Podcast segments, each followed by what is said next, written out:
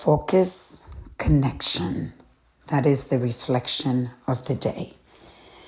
I was looking back at my day today. Today, I had a speaking engagement at nine, and then at one, I had a meeting that went on for close to three hours with a judge, actually, the Honorable Judge Katie Davison, who is an amazing woman, an amazing leader in Westchester. And we spoke so much about Yo Digo the social movement, and the opportunities that opened up from both my speaking engagement this morning and then the lunch. And then later on, I ended up having dinner with amazing people that are people that I have met and have started to connect a few years ago. And we're developing this friendship, and is a friendship that has a real focus on impacting our community. And I was thinking how valuable it is to really have these focused connections.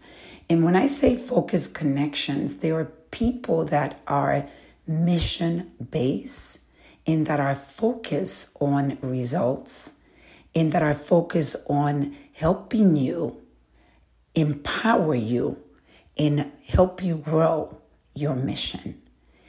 And I was thinking also how there are so many times that people get stuck with friendships and people that are surrounding them that instead of pushing them forward, they actually pull them backwards.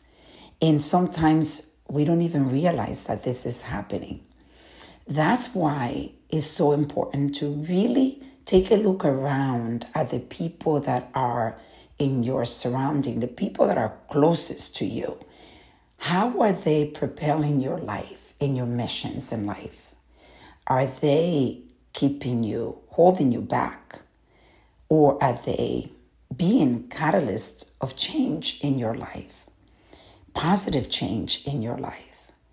This is a reflection that we need to do every so often because I think sometimes we tend to not realize the influence that other people that are near us, that are in our circle, in our close, tight circle, that how they're influencing us.